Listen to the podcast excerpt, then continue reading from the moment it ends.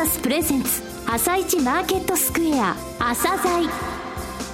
この番組は企業と投資家をつなぐお手伝いプロネクサスの提供でお送りします。皆さんおはようございます。アシスタントの玉木葵です。それではスプリングキャピタル代表チーフアナリストの井上哲夫さんと番組を進めてまいります。井上さんよろしくお願いいたします。よろしくお願いします。今日も楽しみな企業をゲストにお招きしています。今日ご紹介する企業は証券コード3928マイネットですはい、えー、上場したのが2015年12月ですから1年経ちましたね、はい、えー、スマホのですねゲーム事業者なんですが、えー、ゲーム事業者というと開発してっていう話だと思うんですが、えー、そうじゃないんですよ、この会社、はい、面白いビジネスモデルですので、お聞きください。はい、楽しみにしております。朝鮮今日の一社です。朝鮮今日の一社。本日は証券コード3928東証マザーズ上場のマイネットさんをご紹介いたします。お話しいただきますのは、代表取締役社長、上原仁さんです。本日はよろしくお願いします。はい、どうぞよろしくお願いします。えー、上場されたのは2015年の12月ですから、1年が経過しましたと。えー、どのような事業を展開されているのか、まずは簡単にですね、えー、ご説明いただけますでしょうか。はい。えー、当社はですね、スマートフォンゲームの運営に特化をしたゲームサービス事業という、えっ、ー、と、事業を営んでおります。運営に特化した。はい。はい、そうですね、はい。現在のスマートフォンゲームというのはですね、はい、ゲームメーカーさんの作るの段階の後にですね、うん、実際運営をしてユーザーさんに長く、はい、えー、ワクワクと楽しんでいただくための運営という部分がとても大事になってきています。この運営の部分、当社ではゲームサービスと呼んでいます。このゲームサービスに特化するということで、えっ、ー、と、事業を営んでおります。はい、となると、すでに他のメーカーさんがリリースされたスマホのゲームを、はい、その後、御社買い取るということになりますか？そうですね。買い取る。はい、買い取り。当社ではもう仕入れというふうにも言っております。はい。あの、ゲームメーカーさんはやっぱり作るのがお得意ですので、うん、お作りになって、作り終えたら、マイネットへ、はい、えー、し、あの、下ろしていただいて、その後のユーザーさんへのサービスは当社が提供するという方式をとっております。運営の部分については、い、それを重ねて、現在は36のタイトルを当社で運営を行っております。はい、M&A も随分活発にされてきてますね。そうですね。はい、あの、基本的にはそのタイトルの仕入れの延長でございます。うん、はい。はい、えっ、ー、と、タイトルを多数お持ちの事業者さんのそのゲーム事業を M&A させていただくなども行っております。はい。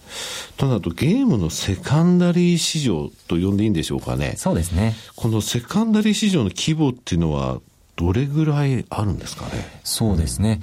マーケットリサーチの企業さんが、はい、えっ、と、発表されている値で、2017年には1000億円を超えるマーケットであるというふうに、えっ、と、言われております、はい、私もレポート読んだんですが、2015年の段階ではまだ200億ちょっとだったけど、これ急激に伸びるって、そういうことですよね。ねおっしゃる通りです。うん、あの、2倍、2倍という感じで成長している、はい、えっ、と、マーケットであります。その中ですでにもう御社は、この部分ではもうトップを走っているってことですね。そうですね。あの、そのように事故で認識しております。あの、現在、スマホゲームの銘柄自体は、はい、えっ、と、マーケットに多数ございますが、このセカンダリーの部分に特化した事業者は当社のみとなっておりますし、うん、当社この、えっ、ー、と、セカンダリー市場のあの伸びに合わせてですね、えっ、ー、と、一昨年は、まあ、3倍成長。はい、まあ、昨年も、そうですね、あの、素早い成長をさせていただけている状態でございます。まだ発表されてませんからね、決算は。はい。はいえー、それでですね、ゲームを売る側のメリットって言いますか、その会社さんのですね、それはどういうことがあるんですかね？はい。これはですね、二、はい、つございます。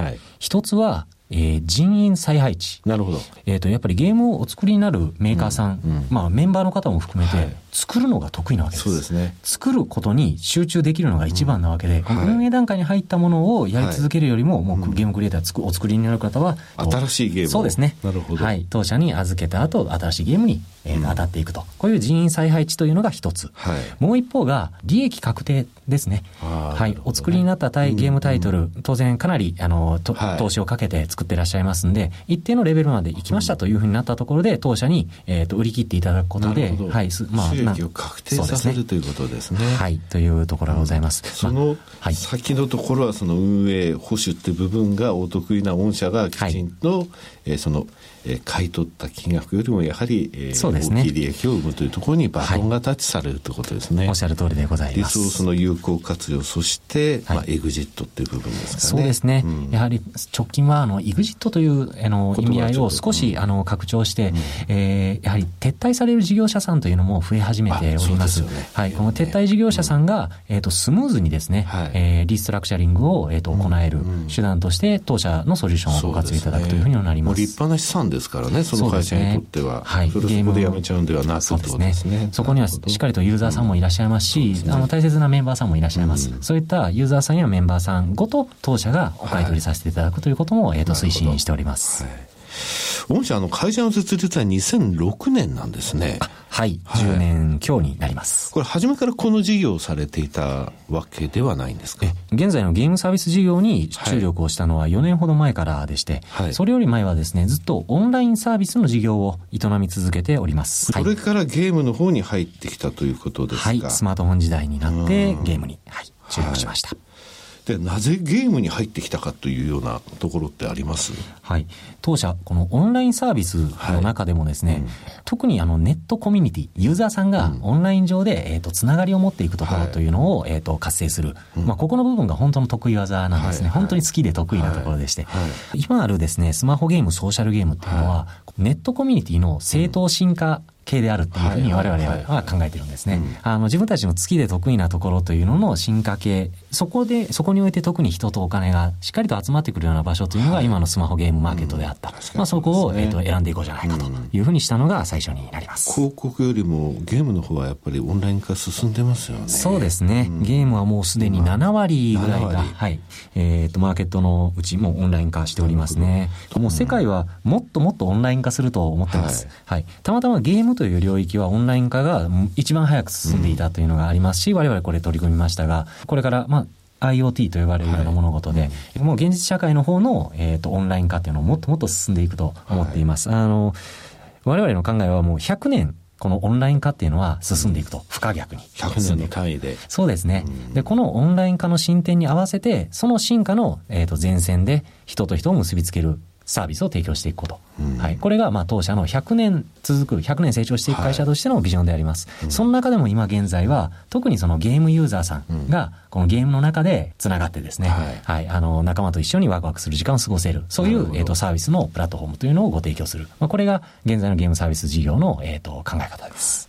じゃあ、いずれ何か他の分野でも、ワクワクする人と人をつなぐってことをいずれ考えるタイミングもあるかもしれないってことですね。すね。もちろん今お話しいただけないと思いますけど。ね。はい、あの、今現在ですね、今現在もあの、まあ、このゲームサービス事業にかなりまあ、パワーかけながら急成長しつつもですね、新規事業に対する取り組みというのはしっかりと行っておって、エースたちを集めてですね、あの、新規事業に取り組んでいる現在状況にございます。今お話しいただいたことは一つの強みだと思うんですが、社長のお考えになる強みですね。はい。えー、他の部分も含めて、えー、お話しいただけますか？はい。はい、えー、特にまあ現在の、うん、えっ、ー、と主事業であるゲームサービス事業についての強み申し上げますと、はい、えっ、と三つございます。はい。はい。これが、えー、一つ目が、うん、獲得の力ですね。なるほど。えっ、ー、とゲームを仕入れてくる獲得の力。二、はい、つ目が再生する力。世に出たゲームをより良い状態に直していく力ですね。で、三つ目が集客力です。うん、はい。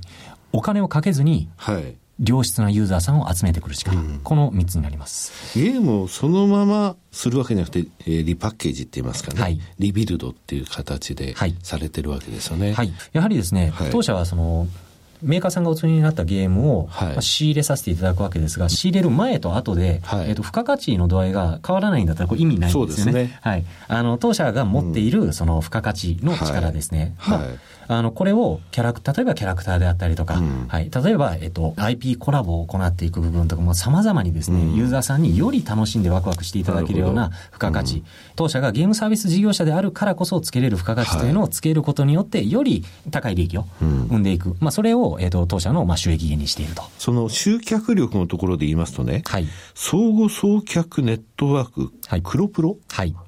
これ話題になりますね、こちらのお話をお願いできますか？はい。えー、当社がですね、このゲームサービス企業として、はい、えっと、まあ、成長していることの実は基盤となる流通網ですね。はい、うんはい、あの、ユーザーさんによりこの当社のゲームタイトルを楽しんで、まあ、目につついていただける、えー、ネットワークとして、このプロプロというものを自社運営をしております。はい、現在、ゲーム業界の89社の事業者さんに、このプロプロに参画をしていただいています。89社はい。はい、えー、この事業者さん同士でですね、はい、これは送客コラボを行うためのシステムを当社の方でお作りして、はい、で、えっ、ー、と、この89社に開放しております。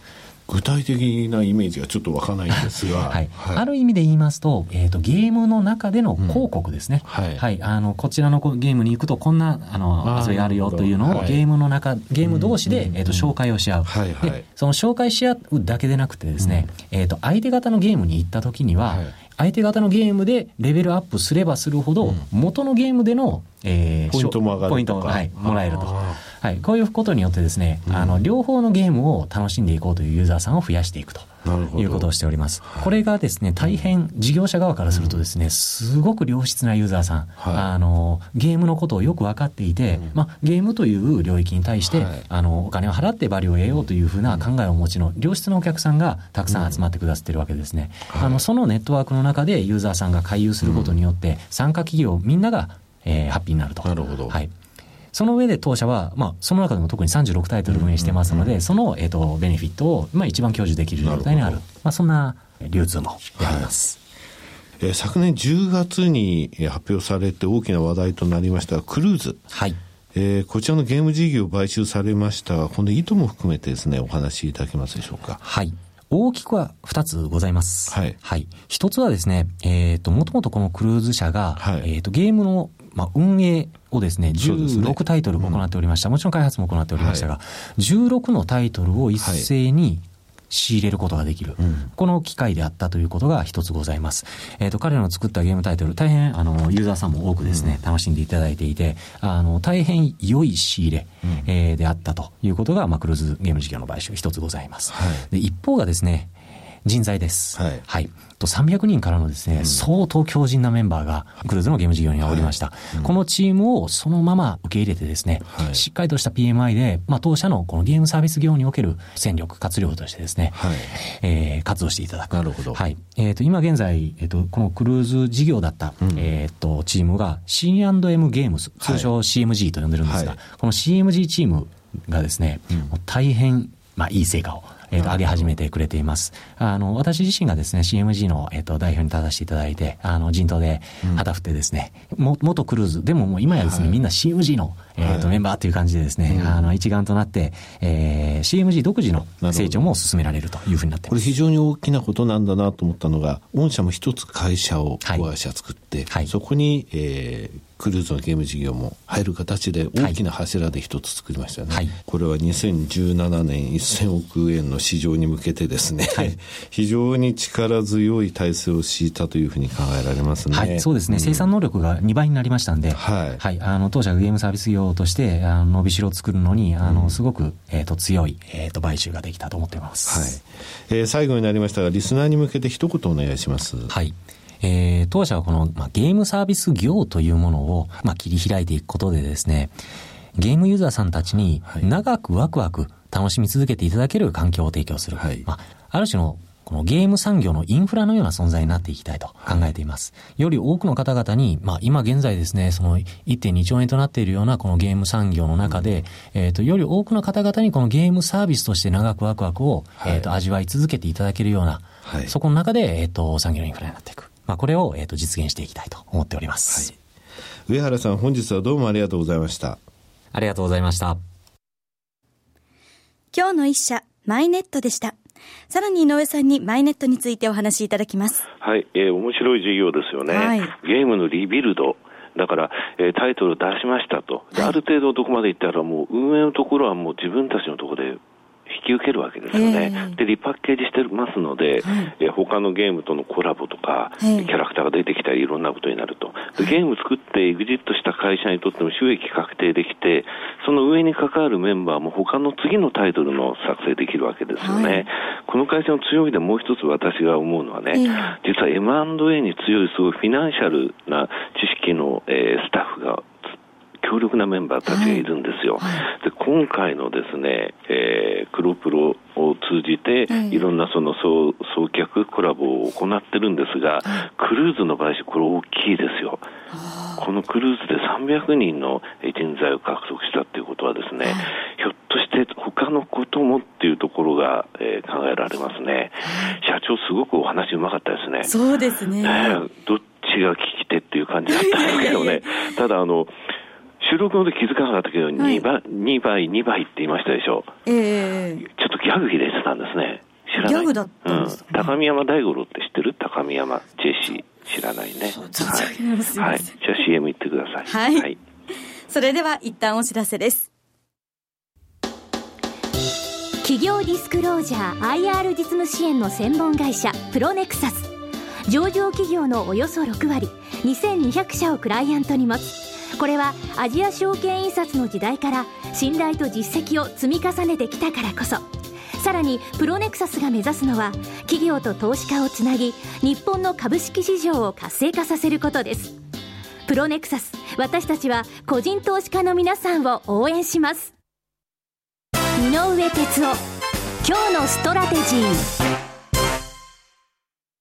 それでは井上さん、後半の解説もよろしくお願いいたします。はい、えー、株式の方はね、今ちょっとおとなしいんですよ。なかなか2万ドルもつけられないしというところなんですが、はい、為替の方はずいぶん動いてるんですね。それでね、今日、えー、夜、日本時間の夜、明日の朝になるか、まだ確定の時間決まってないみたいなんですが、ニューヨークでトランプさんが会見するんですよ。えー、でこれはですね、20日の就任の前、就任の時ってもう原稿があるからね、はい、この記者会見結構波乱要因ですよ。そうですよね。記者がね、質問したらいきなり怒ってなんか言うかもしれませんしね。えー、あとツイッターですわな。ツイッターと140字の暴力ですよ、これ。えー、トヨタのね、あの、豊田昭夫さんが、あの、アメリカでね、5年間で100億ドルの、えー、投資をするって言いましたけど、1兆1500億円でしょ。う、はい、これ、先週、あのメキシコのね、トヨタの新工場について、はい、もう信じられないと、はい、えー、高い関税を払えって言ったことに対することかな、